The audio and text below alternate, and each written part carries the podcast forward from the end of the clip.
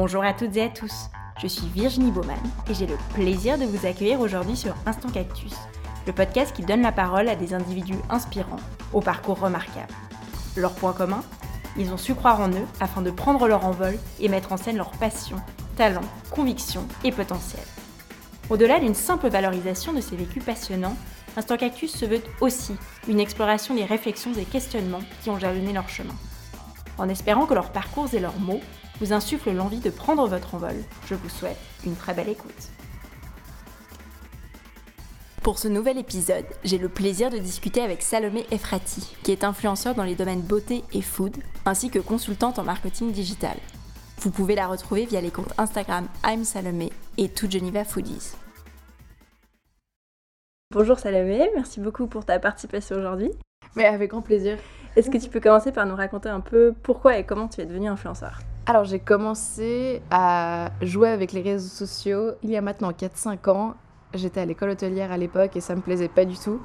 Et je voulais faire quelque chose qui me passionnait un peu plus et du coup j'ai commencé à, à faire un test. Les influenceurs commençaient à être quelque chose d'important et je me demandais à quel point c'était difficile d'en faire partie. Et ça a vraiment commencé comme ça. Et du coup, quel type de contenu tu produis? Enfin, Qu'est-ce que tu fais exactement? À quoi ressemble ton quotidien, etc. Alors, euh, j'ai deux pages différentes. Il y en a une où je me focus beaucoup sur les cosmétiques. Et euh, la deuxième que je tiens avec mon copain. Et c'est basé sur les restaurants à Genève principalement. Mhm. Et du coup, le quotidien, bah, j'ai tendance à me maquiller des fois. Et du coup, euh, je prends des photos. Je prends des photos des produits. je m'amuse à commander beaucoup trop de produits sur Internet aussi pour les tester. Et je donne mon opinion très honnête Ensuite, euh, surtout via Story et quelques fois par mois aussi sur euh, les posts normaux. Pour la nourriture, c'est vraiment nous qui allons au resto, qui prenons des chouettes photos et surtout Gina Foodies, on a tendance à mettre que ce qui nous plaît vraiment. On veut que ce soit un catalogue de repères de restaurants et pas quelque part où on va mettre, euh, disons, ça c'est bien, ça c'est pas bien. Parce qu'il y a beaucoup d'internationaux en fait qui nous trouvent et on veut pouvoir leur dire écoute, tout ce qu'il y a sur cette page, c'est un, un vas-y. Ouais, c'est des vraies recommandations. C'est des vraies recommandations. C'est garanti. C'est ça. Faut pas genre se balader 3 heures pour trouver un bon resto, quoi. Et du coup, tu fais ça à 100% ou bien tu as une autre activité en parallèle? J'ai plusieurs autres activités en parallèle. J'étudie déjà. Je suis en train de finir un bachelor en marketing digital au CREA. Ensuite, à côté, j'ai une activité de consulting où j'ai quelques clients et je m'occupe euh, de leurs réseaux sociaux, de les conseiller, de les mettre dans la bonne voie avec, euh, avec leur page.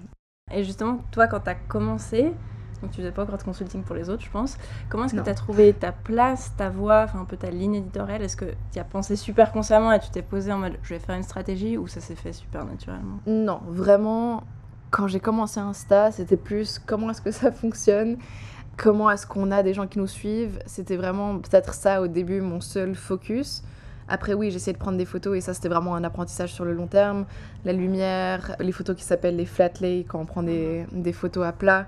Donc ça, c'était un énorme apprentissage euh, sur, le, sur le long terme. Je continue à apprendre maintenant. C'est vrai que, que c'était pas c'était pas tout de suite mon focus. Maintenant, ça l'est. Maintenant, je m'en fiche des stats, je m'en fiche des followers. Enfin, ceux qui sont là, ça me fait très plaisir, mais c'est vraiment pas mon focus. J'ai commencé il y a un an à faire euh, un setup sur mon feed qui, que je fais sur Photoshop et ça fait en gros euh, comme un, gros collage. Et euh, j'utilise finalement ma créativité mm. quelque part sur la page en plus que, disons, sur mes yeux avec euh, du fer à paupières. Mais du coup, tu testes et puis tu vois ce qui marche en fait au final. C'est ça, ouais. C'est beaucoup de trial and error.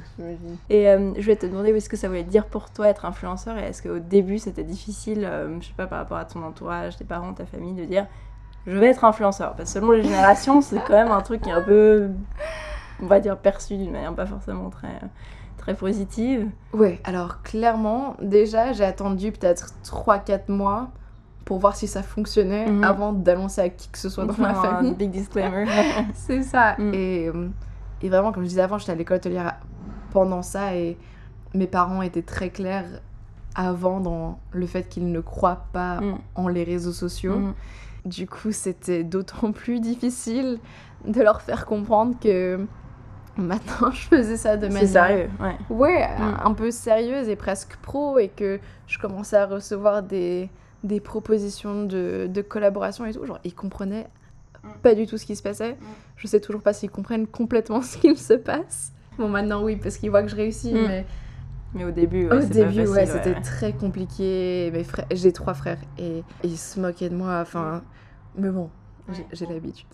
Et les amis, enfin, on regarde les autres et tout. t'a- T'arrivais à te dire si on, bon, si tu rencontrais des gens Mm. et qu'on te demandait, ah, tu fais quoi dans la vie Est-ce que tu disais, je suis influenceur beauté ou? Euh, ça dépendait de la personne et de la connexion avec elle. je suis hyper introvertie, du coup, je suis pas trop du genre à dire genre ouais, je fais ça et regarde ma page Instagram où je fais du maquillage. Genre non, je suis là genre non, je suis étudiante. Eh, ça vient après. ça, ouais. ça vient après Mm. aussi, ils s'intéressent plus. Enfin, j'attends de voir un peu la réactivité des gens, Mm. mais clairement, même encore aujourd'hui, quand je rencontre des gens, enfin, Ouais, c'est pas évident. Ouais. C'est pas évident. Non, c'est pas de s'assumer, mais en fait, c'est de dire, bon, moi, je fais ça et c'est ce que je fais. euh. C'est ça, ou c'est juste, en fait, je sais que c'est pas la tasse de thé de tout le monde. Mm. Et les influenceurs, c'est quand même un sujet un peu controversé. Il y a vraiment soit les gens qui aiment bien ça, ou les gens qui détestent Mm. ça. Et j'ai pas envie que quelqu'un commence à me Mm. détester parce que je poste des photos de maquillage. Mm. Et puis ça, ça dépend des générations aussi. Enfin, il y a juste de l'incompréhension parce que c'est pas les générations qui baignent dedans, hein, c'est normal. Et, euh, et en termes d'audience, du coup, t'arrives un peu à voir euh, qui est ton audience, euh, les tranches d'âge, ce genre de choses? Ouais, absolument. Bah déjà, j'ai une majorité de Genève. Et euh, ensuite, oui, il y a pas mal de Suisse romande. Il y a beaucoup de Londres et d'États-Unis. Donc t'as quand même une audience assez internationale Ouais. au final. Ok. Ouais, au final, ouais. Je sais pas comment ils me trouvent, mais. et ensuite, pour l'âge, c'est généralement. ma plus grosse tranche d'âge, elle est entre 25 et 35 ans. C'est intéressant. Parce qu'en termes, tu disais, je sais pas comment ils me trouvent, est-ce que tu... Enfin, tu fais que de l'organique, tu fais pas du tout de post sponsorisé. Je veux dire, au-delà peut-être de Mm. tes collaborations avec les marques. Ouais, mais... non, je fais pas mais du pour tout de. toi, tu. Non, de pas sponsorisé. Ok. C'est vrai que c'est que de l'organique, je mets quelques hashtags, mais j'en ai vraiment genre 3-4 quoi. Donc, Ouais. euh, Et comment est-ce que toi tu te positionnes Enfin, comment est-ce que tu arrives à te différencier par rapport aux autres euh, influenceurs Si tu cherches à te différencier d'une certaine façon? ouais, je, je cherche clairement à me différencier. Pour moi, c'est un, un gros, gros, gros point parce que je trouve que beaucoup d'influenceurs font exactement la même chose. Copier, coller, genre. Ça, j'en ai parlé récemment en story. Il y avait des nanas qui allaient sur le même pont pendant tout le confinement pour faire exactement la même photo. Et je trouve un peu dommage de faire. Enfin, de pas être inspiré à ce point-là. Et surtout que enfin, c'est une plateforme créative, quoi. Donc, c'est l'heure, quoi. Exprime-toi, quoi. Exprime-toi, Enfin, ouais, complètement. Et je trouve trop dommage. Donc, clairement, pour moi, c'est un point d'honneur de, de faire ce collage et de pouvoir chaque semaine faire quelque chose de complètement différent. Et je sais pertinemment que chaque chose que je vais faire n'a jamais vraiment été fait parce que c'est complètement unique à moi. Tu disais avant que tu, tu te focalisais pas trop sur le nombre de likes, le nombre de followers, etc. Est-ce que c'est dur justement de de pas se comparer par rapport à d'autres influenceurs en se disant mon dieu elle en fait elle a une audience de dingue comment ça se fait moi j'arrive pas? Ou tu te libères de ça complètement? Alors, pendant un moment, pendant un long moment, j'étais clairement focalisée là-dessus. Et dès le moment où Instagram a changé son algorithme et Mm. j'ai compris que ça n'allait plus jamais être pareil, j'ai fait une pause Instagram de trois mois pour juste me recentrer vraiment et me remettre les priorités en tête. Et pour moi, ma priorité, c'était de nouveau euh, la, la créativité. Et j'étais là, tant que je fais du contenu qui me plaît. Où tu te fais plaisir je me fais Mhm. plaisir. Il faut, il faut que j'arrête de regarder les stats. Et vraiment, avant, j'étais tout le temps sur mes statistiques, à screenshotter, à machin. Je vais plus jamais sur mes stats. c'est vrai? Jamais? Jamais. ah, c'est fou donc Jamais, t'as vraiment jamais. réussi à te distancier à te dire Ouais. euh, je le fais pour moi et Des fois, pour les collaborations, il y a quelques personnes qui te demandent tes Oui. stats. Et c'est à ce moment-là où je retombe un peu dessus. Je suis là, genre, ah ouais, il y a ça. Mm. Mais c'est tellement malsain. Ouais. C'est tellement malsain. c'est addictif parce qu'en fait tu dis allez plus 1 plus 2 plus 10 plus 1000 enfin Ouais. C'est hyper malsain. Et le truc, c'est que on sait que l'algorithme change tout le temps. On sait qu'on n'est pas dans l'avantage de l'algorithme. Et je comprends que maintenant les nanas se plaignent. J'ai plus autant de likes qu'avant. Mm. Je perds des followers. C'est comme ça. c'est comme ça c'est comme ça que la plateforme fonctionne C'est ça. Ouais. Donc soit tu t'enlèves de la plateforme, Mm. soit tu commences à faire du contenu qui te fait plaisir et ça Ouais. te suffit. Ouais. puis après tu vois ce qui prend ce qui prend pas etc C'est ça. puis on parlait l'autre fois là quand on s'est vu euh, de aussi du fake follower Ouais. ce qui est aussi un phénomène assez marquant là-dedans donc en plus il y a ça qui vient on top et qui euh, qui Ouais, peu, euh, ça c'est super dommage. Il y a des spéculations que Instagram les remarque et du coup te désavantage encore plus Mm. par la suite. Mm. Mais oui, les fake followers, c'est dommage sur toute la lignée quoi. C'est des petits fantômes qui regardent non, pas ça. trucs. ça sert à rien ça sert à rien. Voilà, c'est pour l'ego. Ouais. oui c'est vrai C'est pour l'ego Et toi, du coup, comment tu t'es adapté Enfin, est-ce que tu t'es adapté par rapport à l'algorithme ou vraiment tu t'es dit, je continue sur ma lignée, t'as Ouais, rien changé j'ai juste changé. euh, J'ai juste commencé le collage parce que je voulais faire un truc qui me faisait plaisir, mais sinon, euh, non, j'ai rien changé d'autre. J'ai continué à être super euh, honnête et transparente en story et faire mes revues dans les posts ou, ou enfin voilà, des, des trucs un peu plus conseils dans les posts. Ceux qui a même. Et puis les autres s'en sortent. Voilà, c'est ça. Et justement, comment toi tu utilises ta, hum, ta voix, en enfin ta plateforme et ta notoriété, puisque tu as plus de 22 000 followers, je crois, pour euh, passer des messages ou réagir à des sujets d'actualité ou des thèmes qui touchent, qui touchent tes valeurs. Je pense à Black Lives Matter parce que c'est récent, mais est-ce Ouais. que, est que tu prends le parti d'utiliser cette plateforme-là ou pas du tout? Absolument. Bon, après, ça dépend clairement du problème politique. Mm. Black Lives Matter, j'ai tellement grandi dans un milieu hyper diversifié et tout que, que c'est vrai que quand on voit le vrai monde et, le racisme qu'il y a, enfin, moi, ça me faisait tellement mal au cœur. Et enfin, bien sûr qu'on a dû en parler. Enfin, au bout d'un moment, 22 000 personnes qui, qui regardent. Il faut absolument pouvoir éduquer même une seule personne dans le tas. Et surtout les générations euh, au-dessus qui, eux, ne comprennent absolument pas où est le problème. Et absolument, absolument utiliser la voix. Pour Black Lives Matter, j'en ai beaucoup parlé. Ça en a peut-être froissé un ou deux, mais vraiment, euh, c'est pas très grave, quoi. Oui, tu dis que du coup ils appartiennent pas à l'audience que tu recherches aussi. C'est ça. donc, euh, ouais. Ça filtre naturellement. Et aussi, euh, pour le féminisme, j'aime bien poster de temps en temps des points. En fait, j'aime surtout poster quand je trouve, euh, par exemple, des, des infographiques qui ont rendu un problème qui est énorme, extrêmement clair en Mhm. trois lignes ou en Ouais, ça trois dessins. en quelques dessins. C'est ça. Et je pense que pour certaines personnes, c'est que avec ce genre de truc que ça peut faire tilt. Mm. Et voilà, il y a beaucoup de femmes qui comprennent pas trop le mouvement du féminisme et comprennent pas trop pourquoi est-ce qu'elles devraient militer Mhm. pour ça. Ou qui voient que les extrêmes des fois. Qui aussi. voient que les Donc, Du extrêmes, coup, ça semble euh, absolument. complètement. euh, Pour elles, les féministes, c'est les nanas qui se mettent à poil dans Mm. les manifs. C'est Enfin, ça.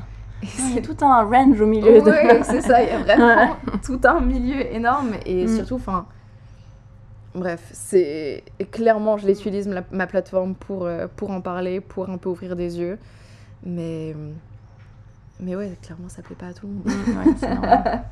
Et euh, je disais avant que tu avais une énorme audience. Comment est-ce que tu t'es fait connaître à tes débuts? Donc, comment est-ce qu'on passe euh, d'une anonyme, en guillemets, à 22 000 followers et, et être reconnu?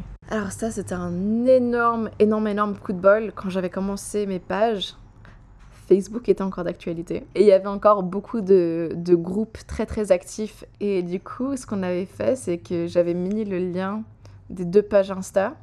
Et j'avais mis euh, notamment dans le groupe Facebook euh, Tejon FC, où euh, il, y a- il est très très très très actif et il a plus de 20-30 000 personnes dessus.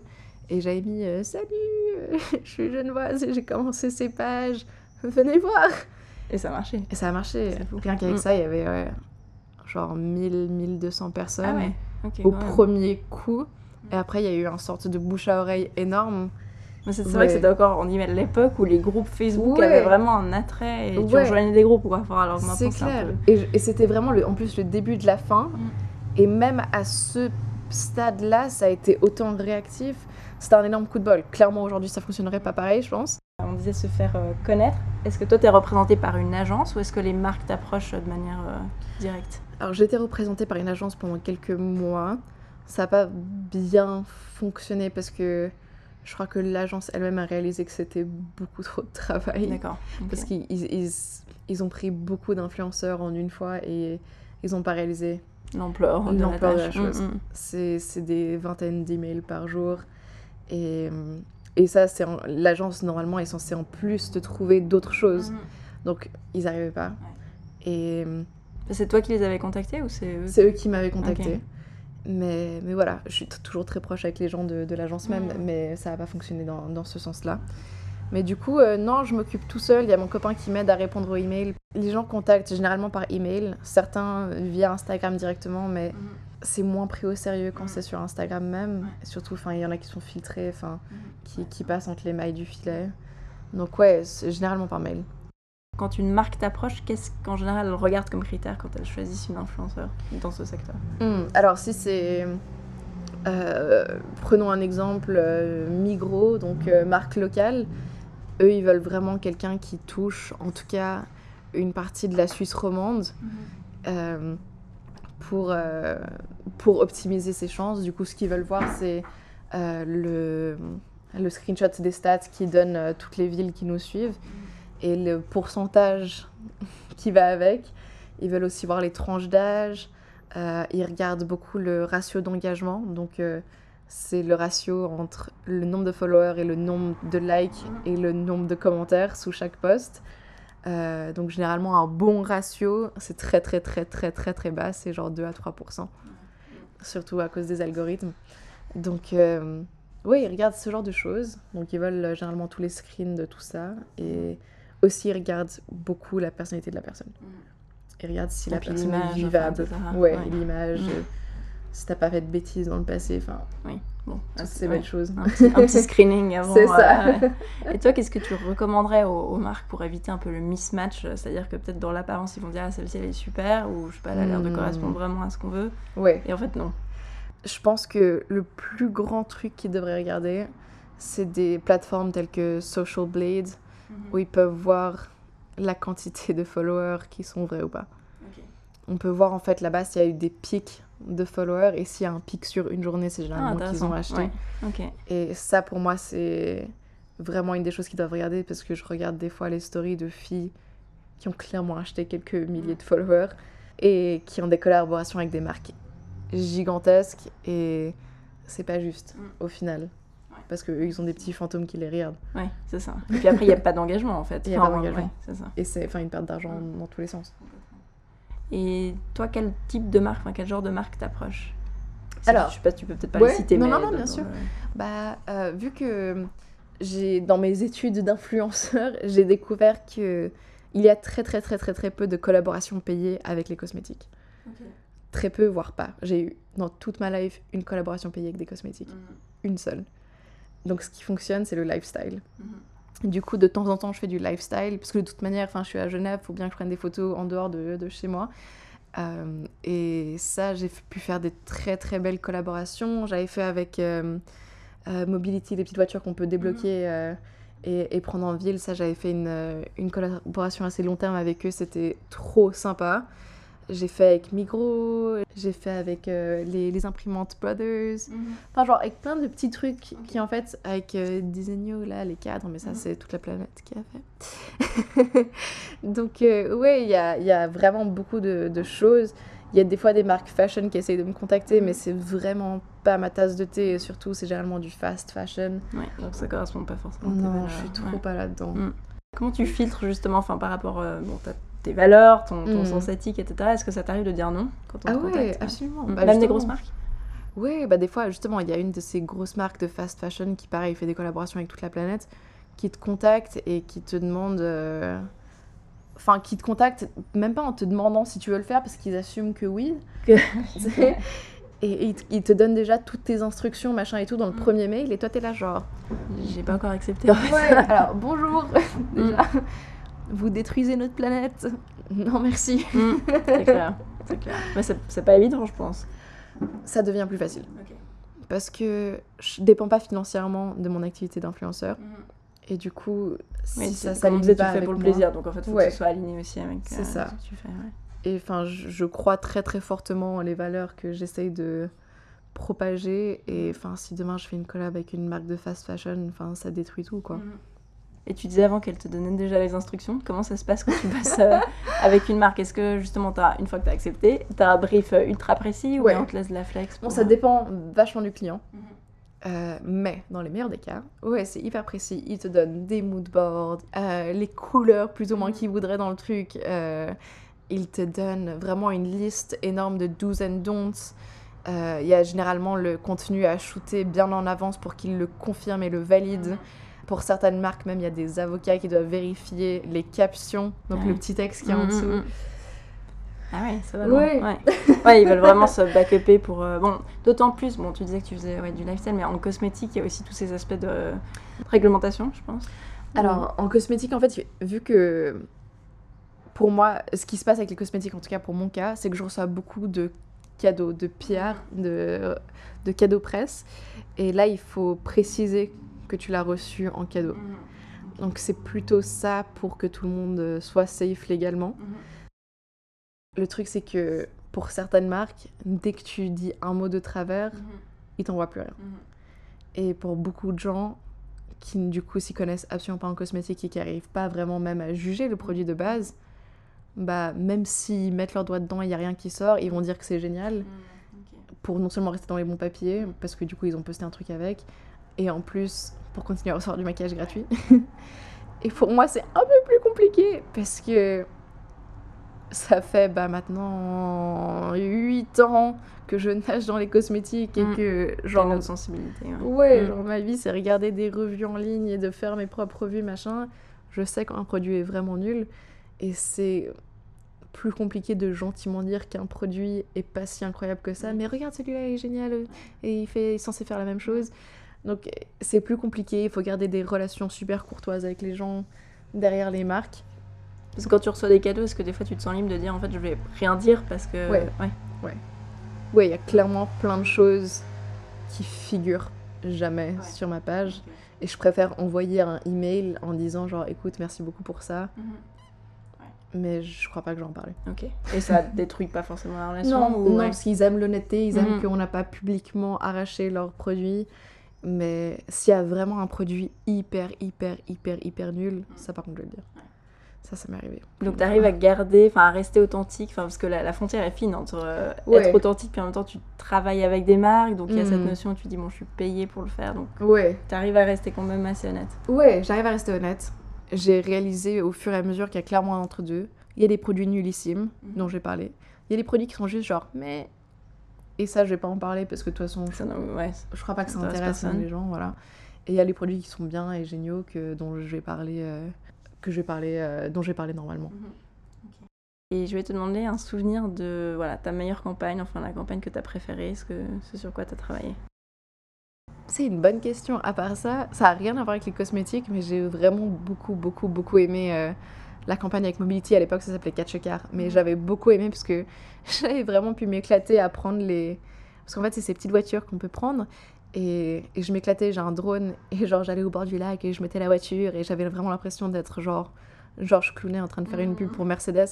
Coup c'était fun. C'est ça, c'était la plus fun en tout cas à, à shooter. ok. Et, les, et, et l'agence qui gérait était tellement sympa et il se marrait trop avec mes photos. Donc euh, c'était vraiment une cool. super relation dans, dans tous les sens du terme. Ok. Et d'autres bons souvenirs, je sais pas, de voyage ou d'invitation, des choses comme ça? Oh oui, bah il y en a un qui est un peu bittersweet. Il y a ma marque préférée, euh, une de mes marques préférées de cosmétiques naturels, c'est Lush. Et je les porte dans mon cœur depuis euh, que j'ai 14 ans. Et j'ai eu le privilège de partir avec eux à Londres pour euh, leur summit. C'est un énorme événement euh, où. Enfin, c'est Disneyland. Disneyland version Lush. Et c'était génialissime. Sauf qu'à ce moment-là, j'avais reçu le résultat que j'avais raté l'école hôtelière. Mais c'était aussi le moment où j'ai réalisé que j'étais finalement libre de l'école hôtelière et que j'allais pouvoir finalement faire ce qui me plaît à plein temps. Donc euh, c'est un peu bittersweet, mais c'était clairement le voyage le plus fou de la planète.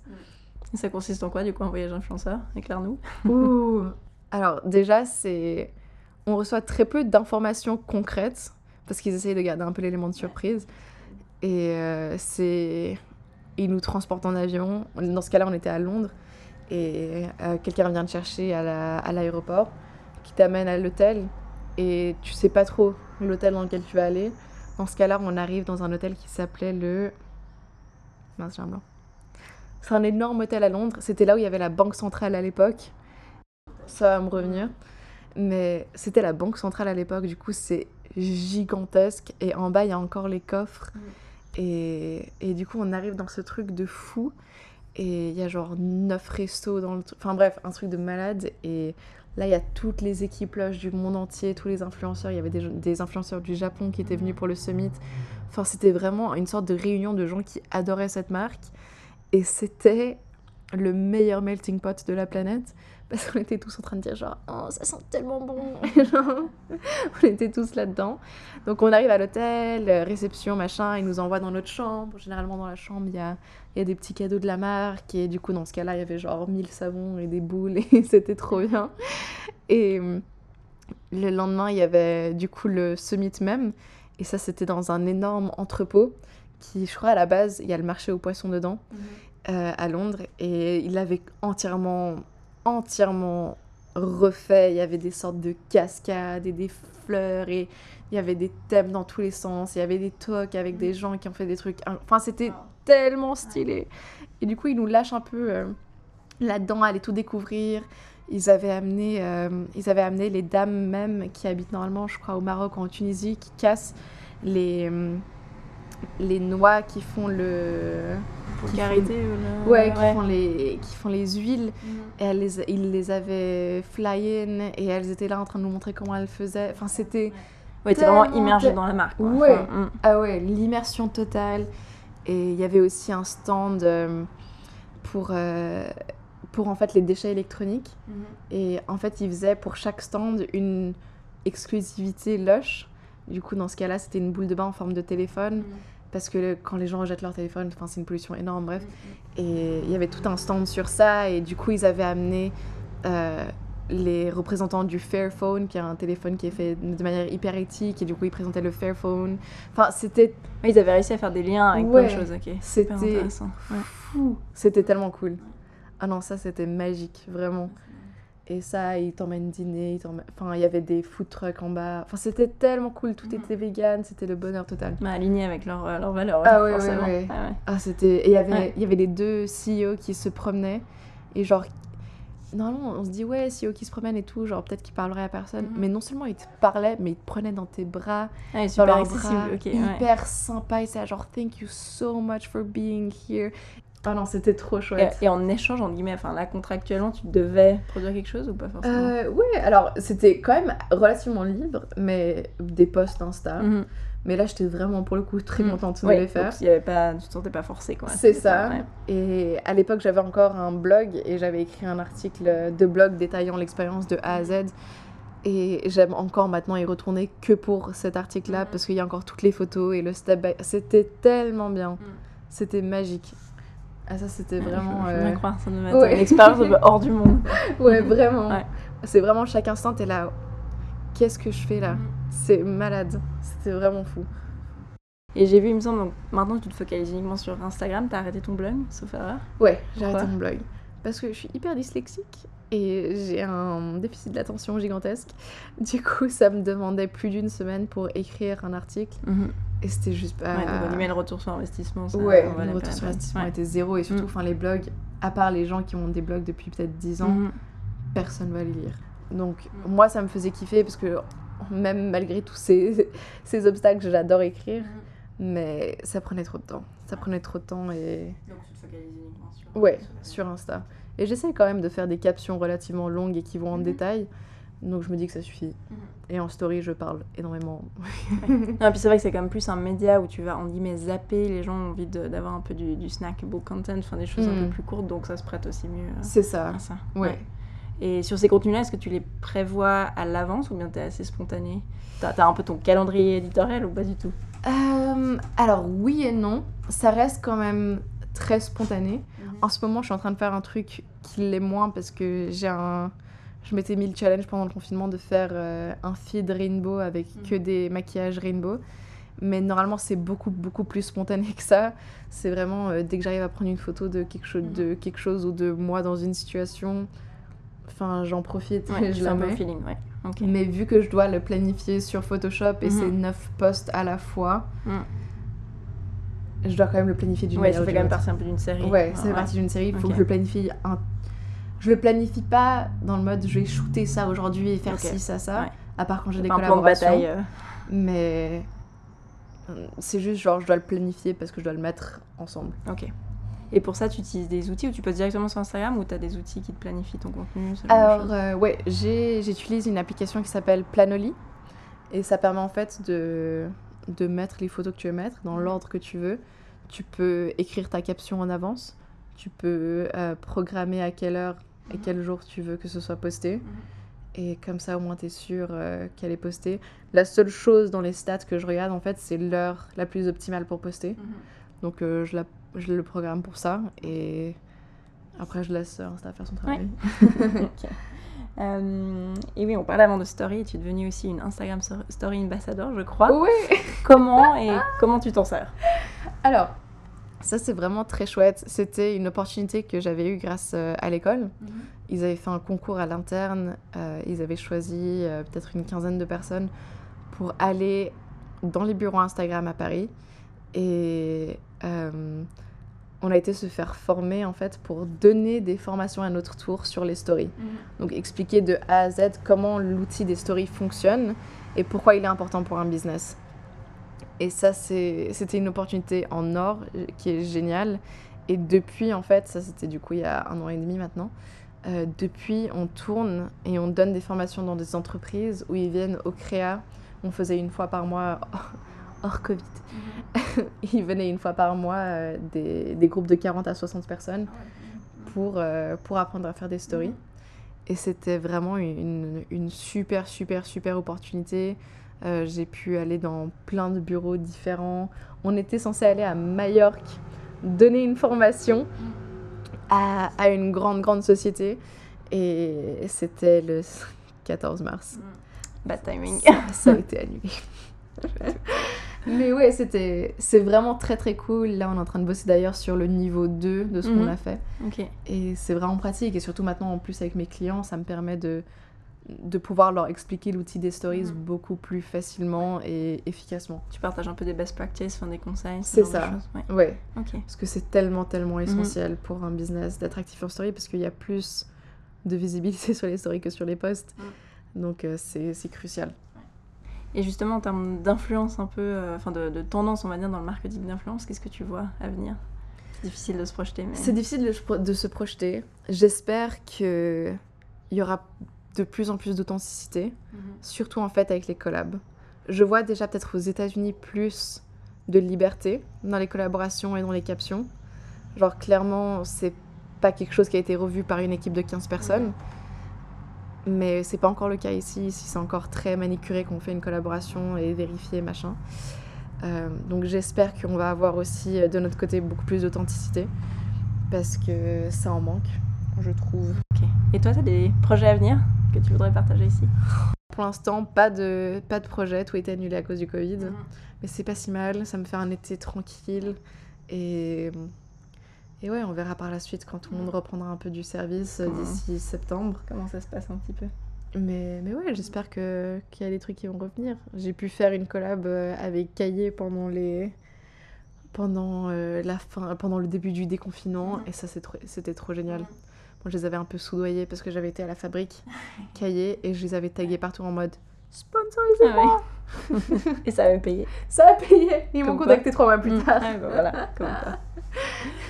Et euh, peut-être quand tu as commencé, est-ce qu'il y a un conseil que tu aurais voulu te donner, auquel tu penses maintenant? De pas me prendre la tête. Parce que j'ai perdu beaucoup, beaucoup trop de temps à me prendre la tête. Mhm. Avec Insta, avec les gens sur Insta, qui sont pas toujours très sympathiques. Mhm. Et juste lâcher prise un peu. Plus de mhm. recul, lâcher prise, exactement. Parce que on n'a pas besoin de cette négativité dans notre vie. C'est clair. merci beaucoup. Et merci à toi. On arrive ainsi à la fin de cet épisode. J'espère qu'il vous a plu. Merci beaucoup Salomé pour ton accueil et ta participation. Vous pouvez retrouver Salomé sur Instagram via les comptes I'm Salomé et tout Geneva Foodies. Un grand merci à toutes et à tous pour votre écoute et je vous donne rendez-vous pour le prochain épisode.